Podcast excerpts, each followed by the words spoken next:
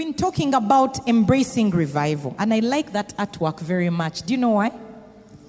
You see that kahat heartbeat, it's like something that's dying comes back to life. I've never really thought about the fact that reviving something is bringing it back to life.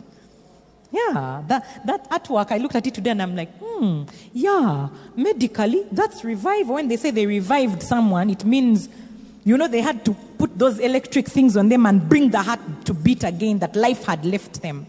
And so in 2019, Benny Hinn, the man of God, prophesied while he was in Ghana. He gave a prophetic word and said that there would be revival in Uganda in 2022. Have you heard about that word?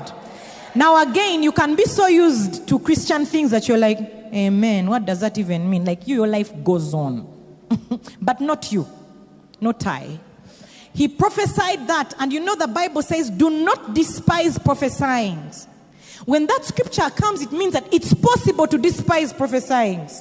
To despise is to look down on something, not consider it, not treat it as serious, not give it attention. And I think that has happened to all of us at some level before. Have you ever walked into a building and maybe not greeted the person you found at the entrance, only to find that they are the ones who need to give you access and you need to come back and greet them? Mm. That is when you've despised someone. You walk in and they don't look like much, so you pass them. Then they tell you, no, no, the other, they go back and that's the man. Then you have to come back. Hello, Sebo. How are you doing? Yes, I didn't see you actually when I passed. Eh? yeah, yeah, yeah, yeah. I'm also a Msoga like you. Eh? yeah. Now suddenly you're eating humble pie. In other words, the thing we despise, we will not participate in or we miss out on.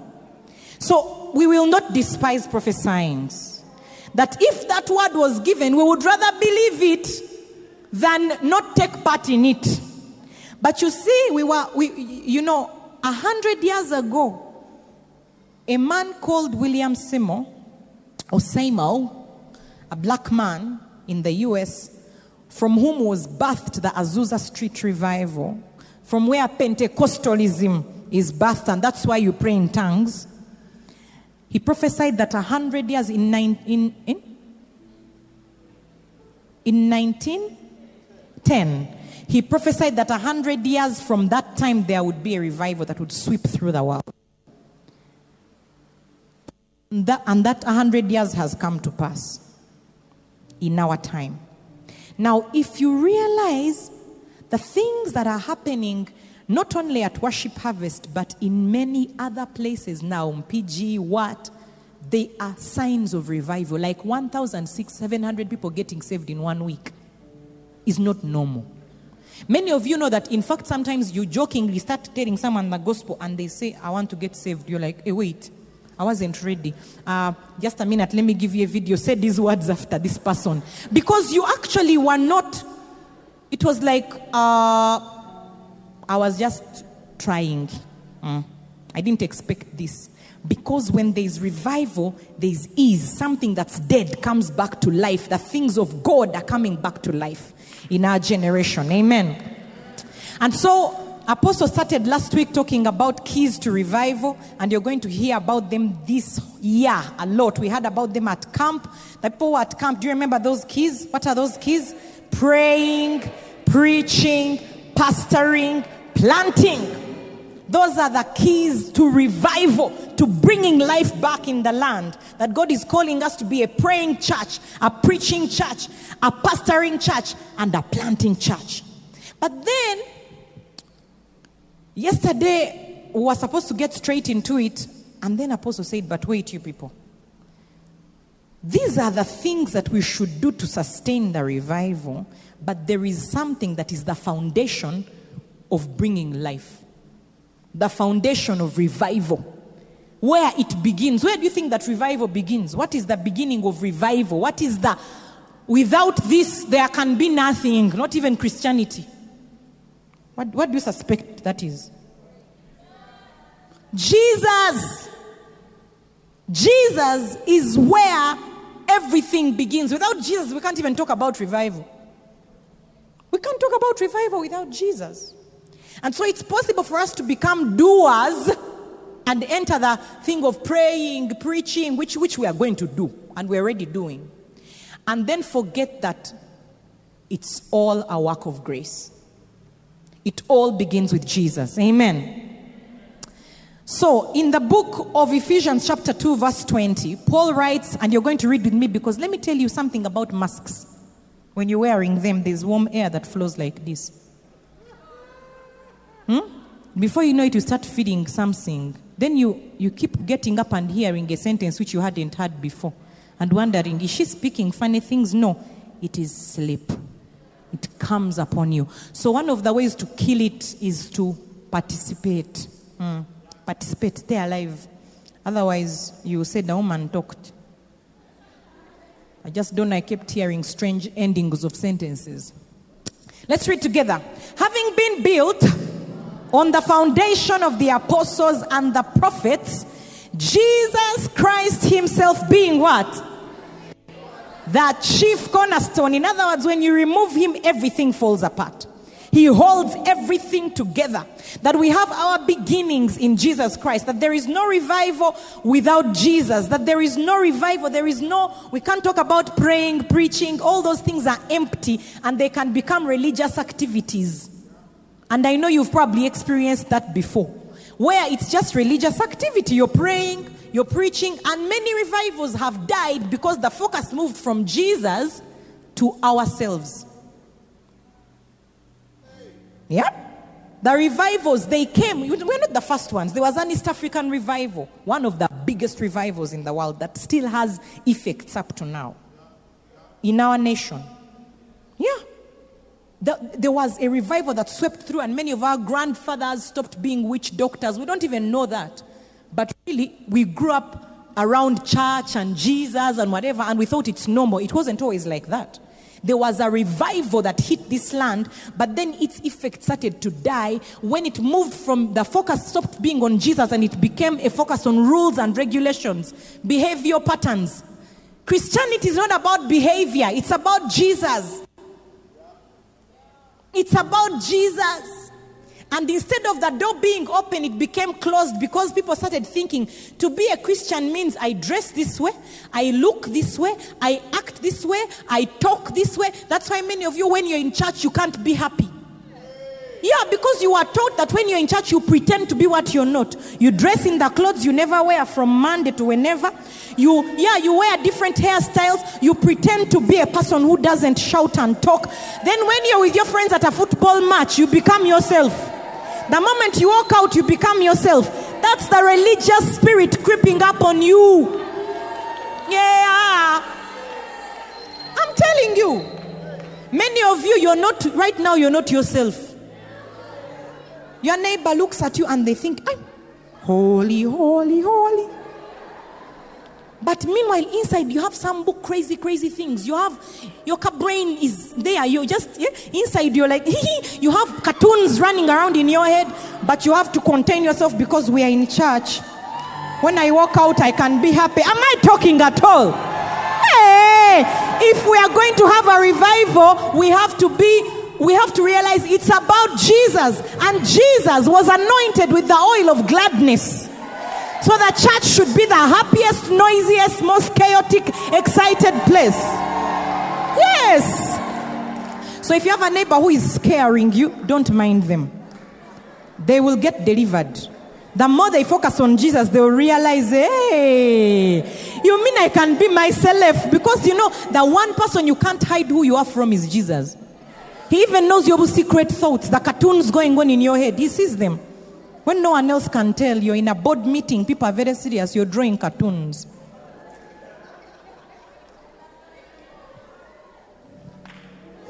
The moment our focus shifts from Jesus to religious activity, to behavior patterns, to hairstyles, to uh, male and female, to all those things, it, that the revival is dying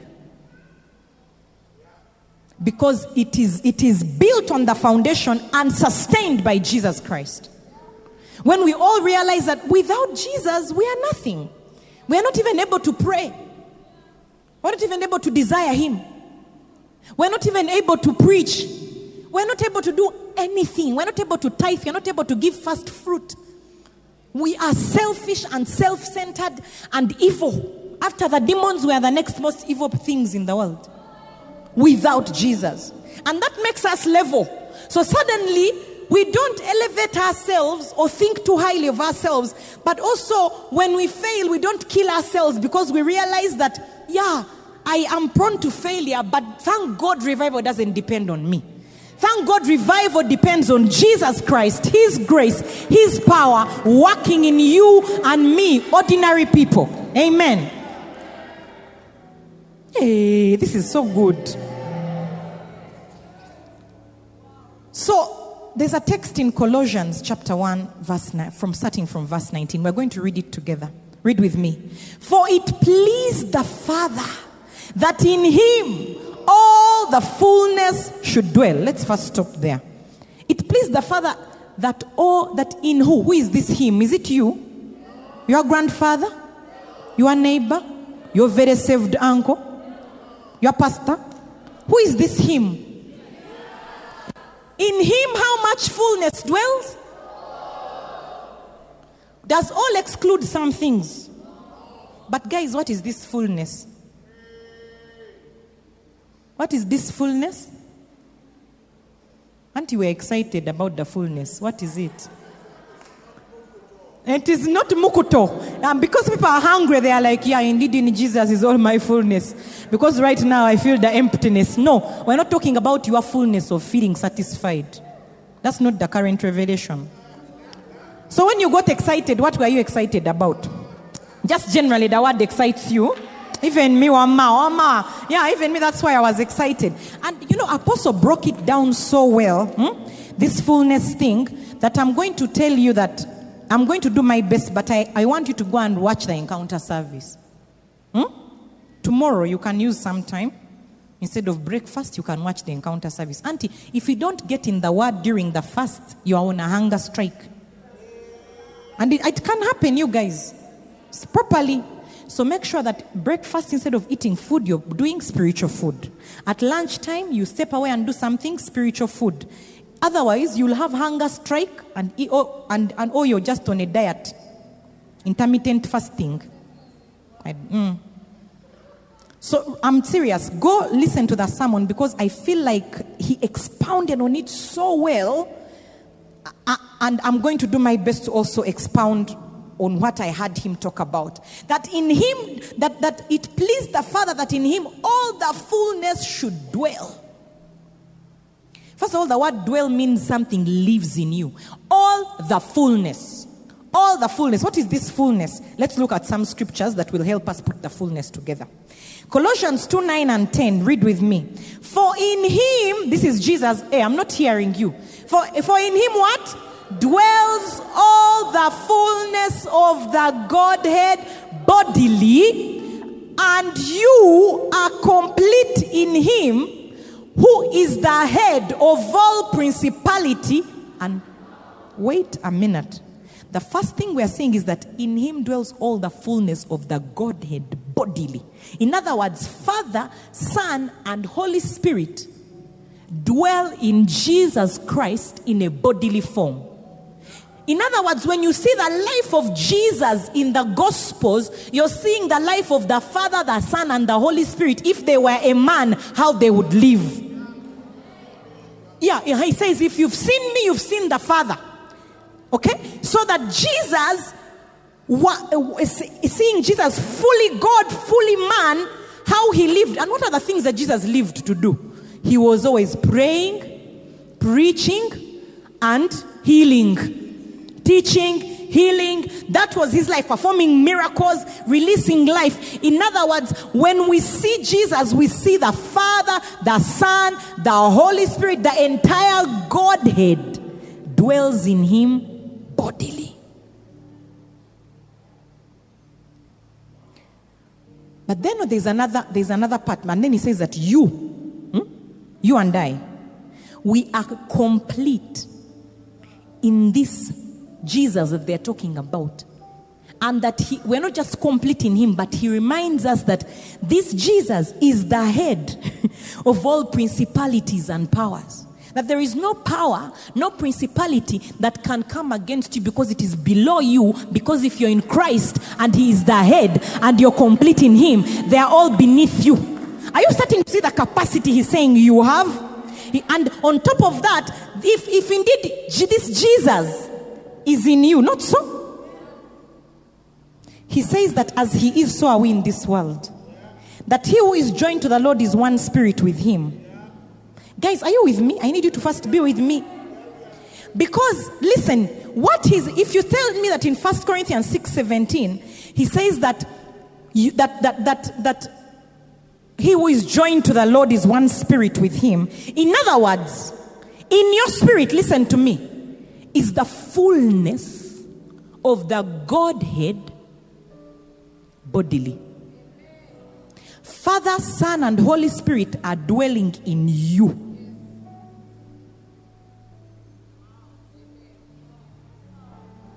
You, you, little you, who was born in a hospital which probably doesn't exist anymore. You. And what are the thoughts you're instead thinking about yourself? The education level, school fees tomorrow, what are we going to do? Can you imagine reducing the Godhead to that?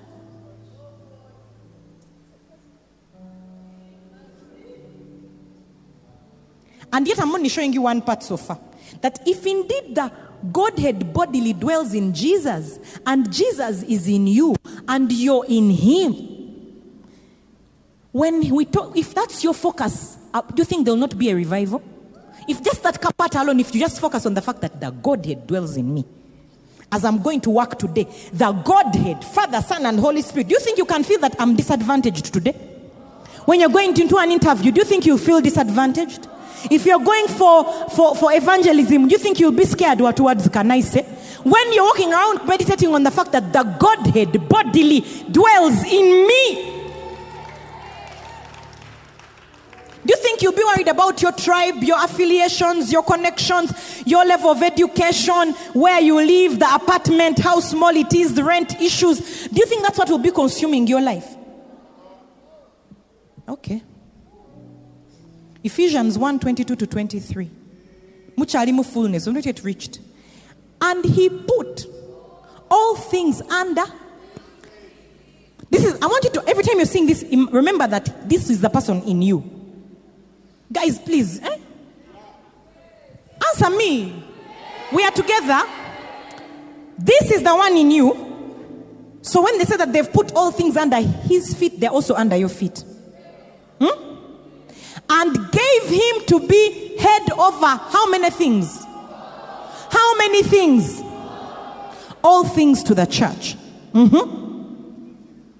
Which is his body, the fullness of him who fills all in. I mean, it's like that man is trying to find words for fullness. You know, he's saying, guys, you're complete. There's nothing lacking in you. It is full. And that fullness is in you and it fills all in all.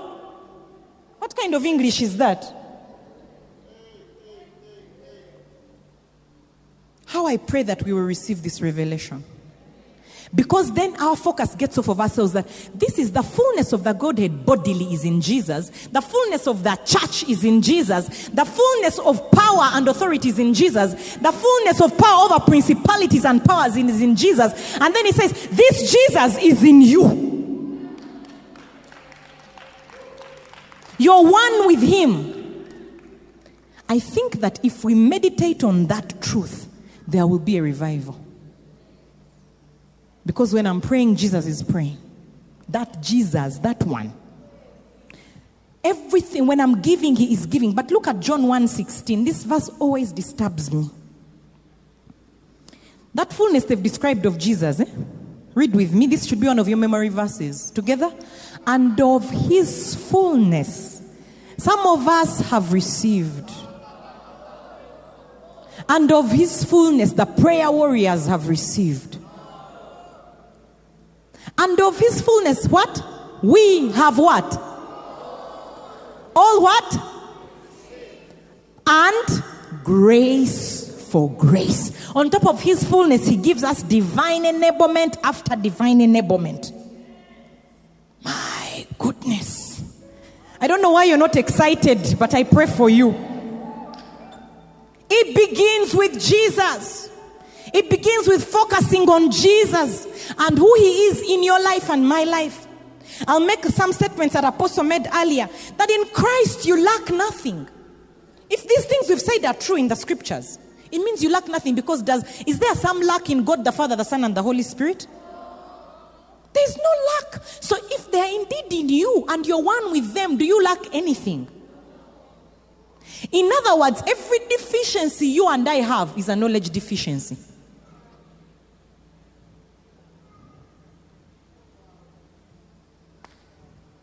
Every deficiency we have is a deficiency of knowledge, of truth. That's why when you know the truth, the truth sets you free. There was a time when I thought God was angry with me. So there was a certain separation I lived in with Him. It wasn't true, but I experienced it because that was what I, I knew as truth. And so I was deceived and I knew it as truth. You know, you can be deceived and you know it as truth.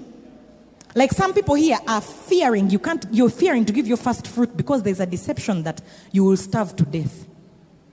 And the only way to prove that to be untrue is to give the first fruit and see if you will die. Once you do it, the power is gone over you because a lie has been set apart. Eh, in other words, if you say, I say in Christ, I lack nothing. Say in Christ, I lack nothing. Because, guys, in Him dwells all the fullness. And we have received that fullness of His fullness. We have all received, and grace for grace. None of us is deficient, but you have to believe it. You have to believe it because some you've been convinced for years that you're deficient, that you're less than, that whatever you do is not enough. And Apostle talked about it earlier. That that that that you have a part of you that always tells you it's not enough. If you lead two people to Christ, something tells you why didn't you lead five? And you're here celebrating. You call yourself a Christian. Don't even be there. You see those children, they've led 17. You led two. Keep quiet. So you walk around feeling deficient. When you pray for one hour, why can't you pray for three? Eh? If you wake up and pray at 5 a.m., why can't you be like the Christians who pray at 3 a.m.? What's wrong with you? Hmm? If you read, call your Bible, and maybe you're trying, you memorize a scripture a month, why can't you memorize 10 a week? There's always a deficiency. Something is not, it's never going to be enough. Guys, we will never be enough. We are not made to be enough. We are made to focus on Him who is enough. We are made to focus on Him who is enough. If your eyes are on yourself, you cannot sustain a revival, even in your personal life. Because revival is when your life changes and turns upside down. Like they can't recognize you anymore. You are timid, now you're bold. You used to be mean and broke, now you're wealthy and generous. Do you understand? That's revival. But that comes by not focusing on yourself because if you keep saying, I'm mean, I'm mean, indeed you are mean, you are mean. But when you start focusing on the fact that God is generous and I am just like Him, God is generous, and yes, I'm struggling right now, but I'm a generous person. It's a matter of time as you practice what you see in Christ for it to come to pass in your life. So in Jesus, we have no deficiencies. In Jesus, we lack nothing. And guys, this is why we need revelation or knowledge. Life can make you lose focus of Jesus and what he has done for you. I'm telling you, life can make you lose focus. I think that's why Paul prays for the Ephesians after telling them what they have is like, for this reason, eh, I kneel down to the Father I pray that the eyes of your understanding will be enlightened, that you will know what is the hope of his calling, what are the glorious riches of his inheritance in the saints. Like, guys, focus on Jesus, see what he has done for you, and your lives will start to come forth like light. But the enemy wants us focused on our weaknesses, even on our strengths. Because our strengths also can be a problem. The fact that I'm focusing on what I can do, it's so limited. But what God can do is limitless. What God can do is limitless. And so we are saying that revival begins with Jesus and focusing on the fullness of Jesus, His power, His grace, His might, and how it is invested in us somehow. What a mystery! What a mystery! What a mystery! Verse verse 20 of Colossians 1. And he says, And by him, maybe let's start at 19 and go to 20 so that we see the connection again. Are you able to go back to 19? No? Okay. I'll read it. 19 says, For it pleased the Father that in him all the fullness should dwell. That's Jesus, right? And by him, this same Jesus, and by him what? To reconcile how many things? All things. Verse 20 is coming anytime now, Sister Vera. By him to reconcile how many things? By who? By Jesus. To himself, by him, whether things on earth or things in heaven, having made peace through the blood of his cross. Wow. Woo! Don't you thank God that he made peace through Jesus, not through you? You know how many sacrifices would have to give just to have peace with God? No sacrifice would be enough. You'd have to be pure and perfect in your thoughts, in your living, in everything, which is impossible. It's not difficult. But it made God so happy. It, when something pleases you, have you ever been so pleased to give someone a gift? It's someone you love, right? I remember when Pastor Ari's 40th birthday, Apostle had connived with people. And Pastor Ari walked in clueless for her birthday party, which they had arranged, big party, what? All of us are trying to keep a secret of what Apostle has done, what he has done. You know, when it pleases you to, to do something for someone you love, that like he had bought her a car and she had no clue. Because we, they dropped her from the saloon, what? She came for the party. That's how some of us still are clueless. Possibly thinking we are walking home, not knowing there's a car in the parking lot that belongs to us. That someone out of their love for us connived to put together just to bless us because of the love with which they love us. God has connived with heaven to bless you. Not because of anything you've done, not because you're so nice. He's aware of your issues, even the ones people are not aware of, which you're scared that, ha, if these people really knew who I was. That's why some of you are like, I don't want to be a leader in the ministry. These people, they look at me on Sunday how I dress. They don't know. Hiya! If you really know who I am, huh? You stay away. Keep your distance, Pastor. Keep thinking these things, please. Eh? Don't come too close. No, no, no, no, no. God knows and yet he has connived with heaven and hasn't even consulted you. And he has gone out of his way. It pleased him. It made him so happy. It gave him great pleasure to reconcile all things back to himself. By him things on earth things in heaven. And he already say i am at peace with god. Oh because of jesus. Not because of anything you will do. Not because of anything you've ever done. No you are at peace with God because God is at peace with Jesus. And it made him so happy. I told you, Apostle was there. He had planned, he bought the car. Pastor Ari passed by it. Every day you pass by your joy, your peace, your, your wealth.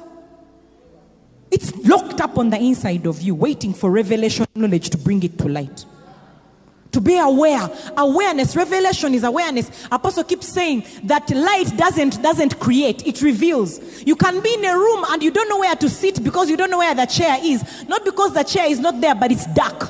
When you turn on the light you see everything. That's why preaching is powerful. It turns on the light. You get to see what is available to you in christ jesus. You stop being robbed walking all of us here. We're not deficient in joy but you can be depressed. I've been depressed before. But all you need to do is draw it out. You start to confess, acknowledge every good thing that is in you. Because of Jesus, I have joy. I have joy, I have joy, I have joy. And before you know it, it starts to bubble over. Joy is not a function of circumstance, it's a function of Jesus Christ. Yes, it's part of the fullness that you've received. You've received fullness of joy. In His presence, there is fullness of joy. At his right hand, there are pleasures evermore. You don't have to live poor. Eh, like, you don't have to have a bad marriage because all your aunties and uncles and parents had bad marriages. In Jesus, you've received the fullness of a beautiful marriage. It's available to you. You don't have to have children who turn out to be drunkards and alcoholics and difficult. In Jesus, He says that our children are taught of the Lord. It is fullness dwelling in you through Christ Jesus, it's available as a gift. You acknowledge it. No, acknowledge it. Acknowledge it. Let me tell you, if you receive this thing, me this morning as apostle was preaching, I was like, I have to get back to these basics. Hey, we are being robbed, walking around thinking we are the ones who have to create our own joy, to create our own peace, to create our own healing. No, we acknowledge what we have in Christ Jesus, and everything we build is based on that. Pleased the Father when He thought about you and how you will be reconciled to Him through the blood of His Son. It pleased Him to let Jesus go through that painful death because He knew that He would have you. It pleased Him to see the life you would have in Him, that you'd have to live as a king and a priest. It pleased the Father. I remember that day as finally at the end of the birthday when Apostle was giving Pastor Ari, she even first refused to drive the car to go home because she had, didn't have plans. Eh? I'm driving. Hey, it's my car. We were like, and you know the thing is that when good thing, even the people who see what you receive are happy. They are affected. That's a thing with revival. Is people look at your life and now because of what you've received, even us, we received. You understand? It, it impacts your neighborhood. It impacts your family. Yes. In Kamuli, there is a woman who was known in the village as very abusive, including small, small Bikonde for her husband. Bikonde is boxing. A Muslim man. She was beat. We met her, we met her husband. She used to beat him, abuse him. Then she met Jesus through the love of missional communities. Her life changed. She received Christ. Her husband called the pastor and said, What did you do to my wife? What? Then he said, I want to also get saved. Whatever happened, because what she received created an impact and excitement in her family. Her husband got born again. Now they are leading a, a hosting center in Namwendwa and soon are planting a church. That's revival. That that woman, instead of focusing on her weaknesses, they focused her on what she has received in Christ. And suddenly she realized, I have good behavior in Jesus. I don't have to abuse and beat people. I can actually receive what Christ has given me. When you focus on Jesus, guys, revival will come. Because we realize we have strength. We can do all things through Christ who strengthens us. Hey! My God, this is a good sermon. Mama, mama, mama, mama. It's good. I like it. I want to talk about the four types of separation that have happened because there is revelation for you there and you're going to receive healing. There was a separation. You see, when he talks about our separation, there was a separation that, first of all, it was separation from God. You know, when you don't trust God, in the garden, after these guys had eaten the fruit, don't get distracted. After these guys had eaten the fruit, the, when God comes in the garden, they say to him, We heard that you were in the garden and we hid. These are the people who, a few moments before, the Bible talks about how they walked with him in the cool of the day. They had constant fellowship with him. One of the things that happens is, especially when we make mistakes, you start to stay away from church. Has that ever happened to you? You stay away from fellowship, you start running. I say, I'm going through a difficult time, therefore I'm far. You shouldn't. In fact, that's a time to come nearer. Because at that point, you're focusing on your issue and what you've done, not on Jesus and his love for you. Separation from God is when we don't trust God. And, and at some level, we all have that ca- lack of trust of God. Yeah? The second level of separation was separation from self, and that's the most common. Where we don't, they, all of us have something we don't like about ourselves. Either it's a physical thing, or it's a behavior thing, or it's a there's like a thing which you don't like about yourself. There are things which you think should be in a certain place and they're in another place on your body. You know? So you dress in a way to hide them. I have, I have, I have someone in my life, every time, my, one, of my, one of, my, of, my, of my friends who's a lady, every time she dresses in anything, she's looking at her stomach. And she shows it, which for you can't see. You see it, why it's popping. There's like a part which pops. I'm like, where is it? All of us have something we don't like about ourselves. Ladies, gentlemen, character issues. We, we have a part of ourselves. Shame. They said we hid, we were ashamed, we were naked. Shame is a sign of separation from God. Shame, self doubt. That's why everyone needs encouragement. You should be an encourager. When I see something nice on someone, even if it's a stranger, I'm one of those people I compliment a lot. You look nice. That's really nice hair. Wow, your skin is so beautiful. You look so lovely. Whether it's in a salon, I don't care. I'm always telling people good things I see because you know what? Assume that everyone is carrying around some self doubt. They always are aware that they're not good enough. So it's better to not add, to, add on to remind them. It's better to tell them when you see something. I'm not saying you don't correct, but you know what I mean. Be a lifter at your office, at your workplace. If you see good things, eh, say. Don't say, I know they know. How can you not know? You look at yourself. Are pretending. You don't know you're pretty. Aye. These are, you're fishing. You're fishing for compliments. No. Just, okay, you satisfied their fishing.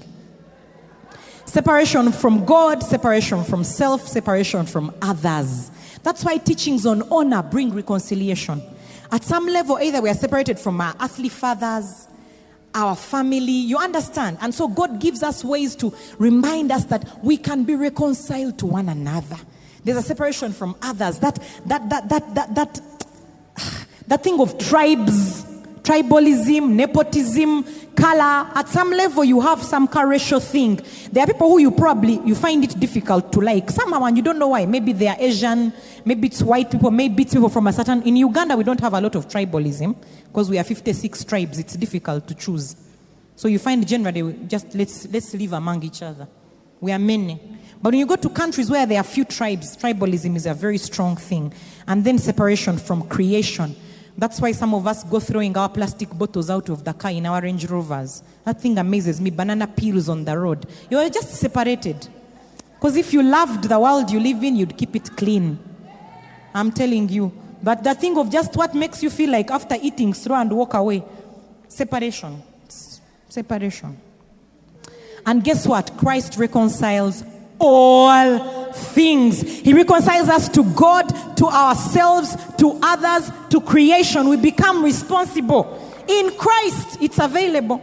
You don't have to work at it. It's not a, it's not a personality issue, it's a sin issue. Separation.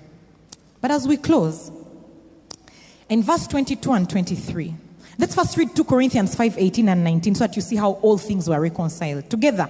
Now, all things are of God, who has done what? Reconciled us to himself through Jesus Christ. Hey, and has given us. Hey, you guys, you're not excited about this thing. I think you've not understood it. He has not just reconciled you to himself, but he has given you a ministry of reconciliation that you go around reconciling. That is that God was in Christ, reconciling the world to himself, not imputing their trespasses to them, and has committed to us the word of reconciliation. That part of not imputing, I'll say something that Apostle said that I thought was very powerful. He said, The sin is there, but it's not credited to your account if you're in Christ. He doesn't ignore your sin, He sees it, but He doesn't count it as long as you're in Christ. Why? He paid. So you don't have to carry guilt and shame. Yes, I'm a sinner, but thank you, Lord, for Jesus. But you see, when you receive that, you become a minister of the same. You also realize, okay, Pastor Kia, you have sinned against me. The sin is there, but I choose not to count it because even me, they don't count mine. So forgiven people forgive. Those who realize that they've been reconciled become agents of reconciliation. In your family, you become the person who says, No, guys, let's let that go. Even as if they counted our transgressions, who would stand? So let's let it go. Let's forgive that debt. Let's forget that issue. Let's let it go in our marriages. Let's not be holding on to things. It's okay. I see what you've done, but I don't count it against you. We become ministers of reconciliation, but it begins by focusing on what Jesus has done for us before we focus on what we can do for others. Wow. Verse 21 and 22 of Colossians says, And you who once were alienated, to, eh, you were separated once not anymore. You who once were alienated, you're no longer reading with me. And enemies where? In your mind, when you think God doesn't like me, everything bad that happens, Mananga, I think God doesn't like me. That's the devil. He's the accuser. He wants you to think you're alienated still, but he says you were once, not anymore. You're no longer alienated. You're reconciled. You're a beloved child. And not because of anything you've done, because of what Jesus has done. Once alienated, and you were enemies where? In your mind by wicked works. Yet now, when?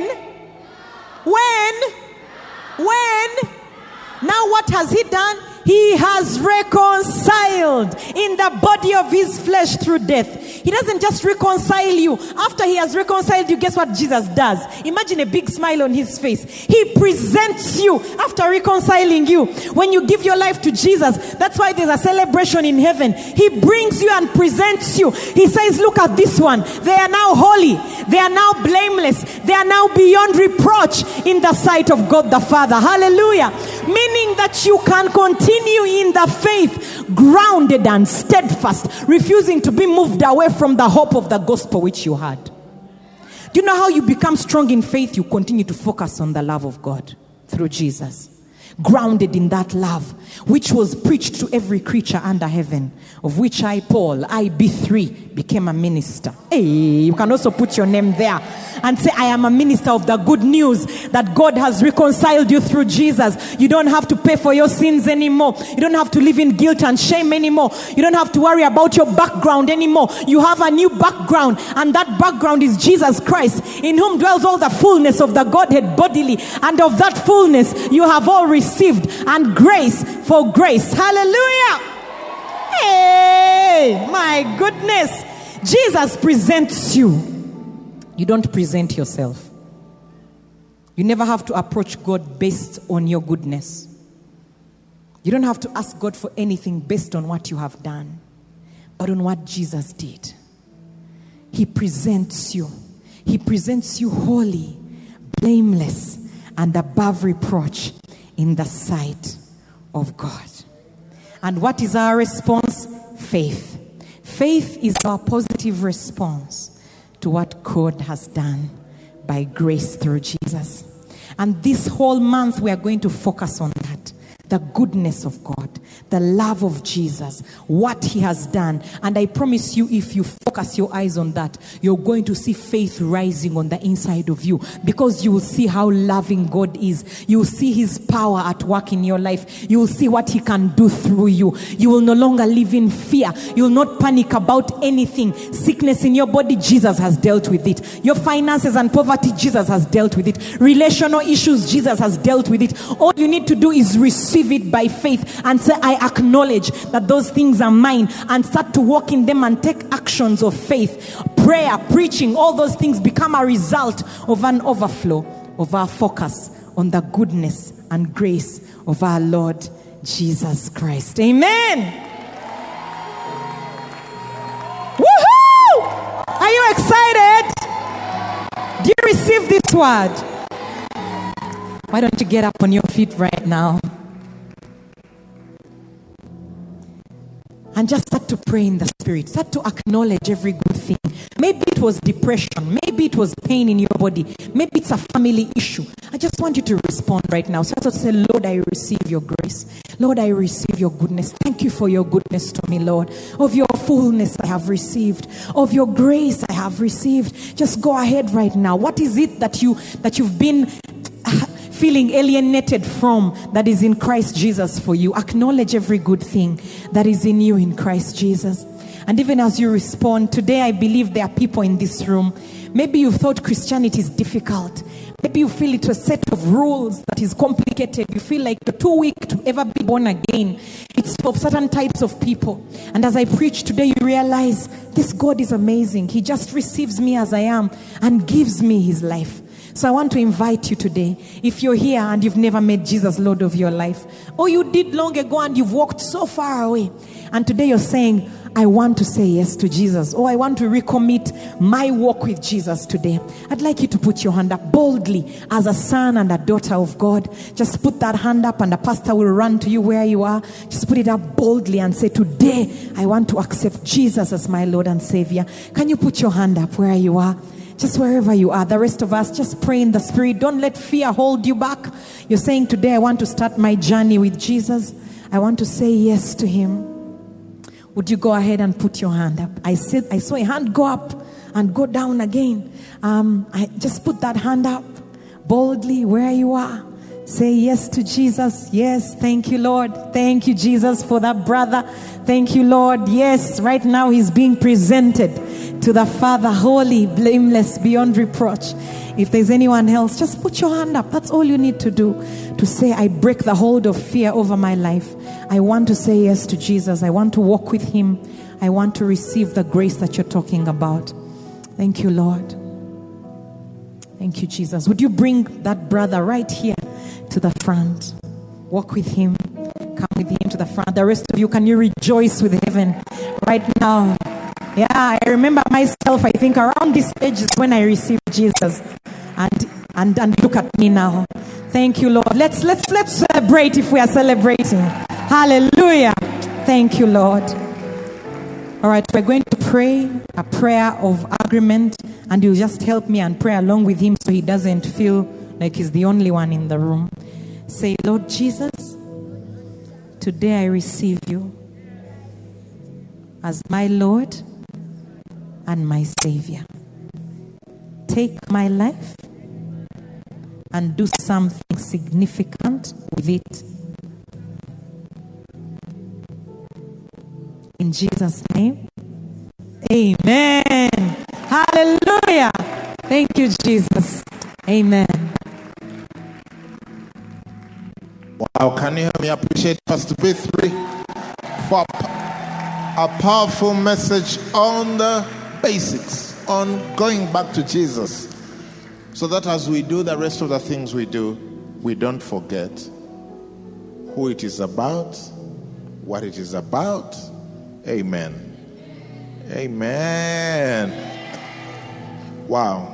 Why don't we pray? Thank you, Father for your word. Thank you for this young man who has given his life to you.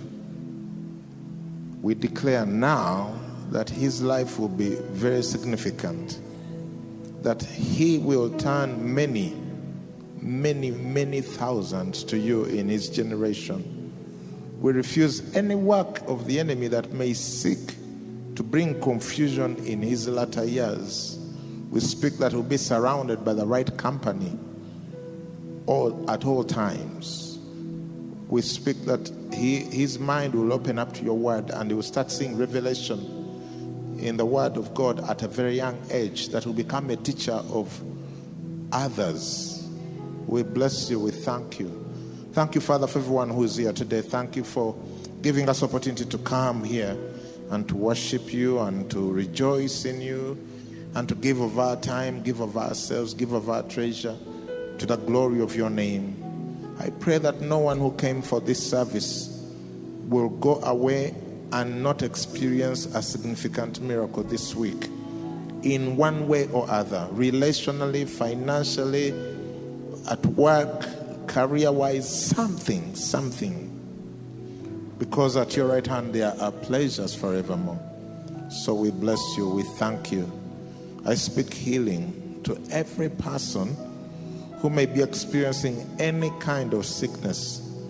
Father, I pray that your healing hand will be strong, especially in this season 21. That some people have carried things for years where they've had temporary relief through either medication or prayer, but then it keeps coming back. I'm praying that this season 21 it's going to be the last time, the last time of recurrence I hear God saying that some people, you've, you've always got victory, then it comes back. This is the last time we cut off recurrence of those things.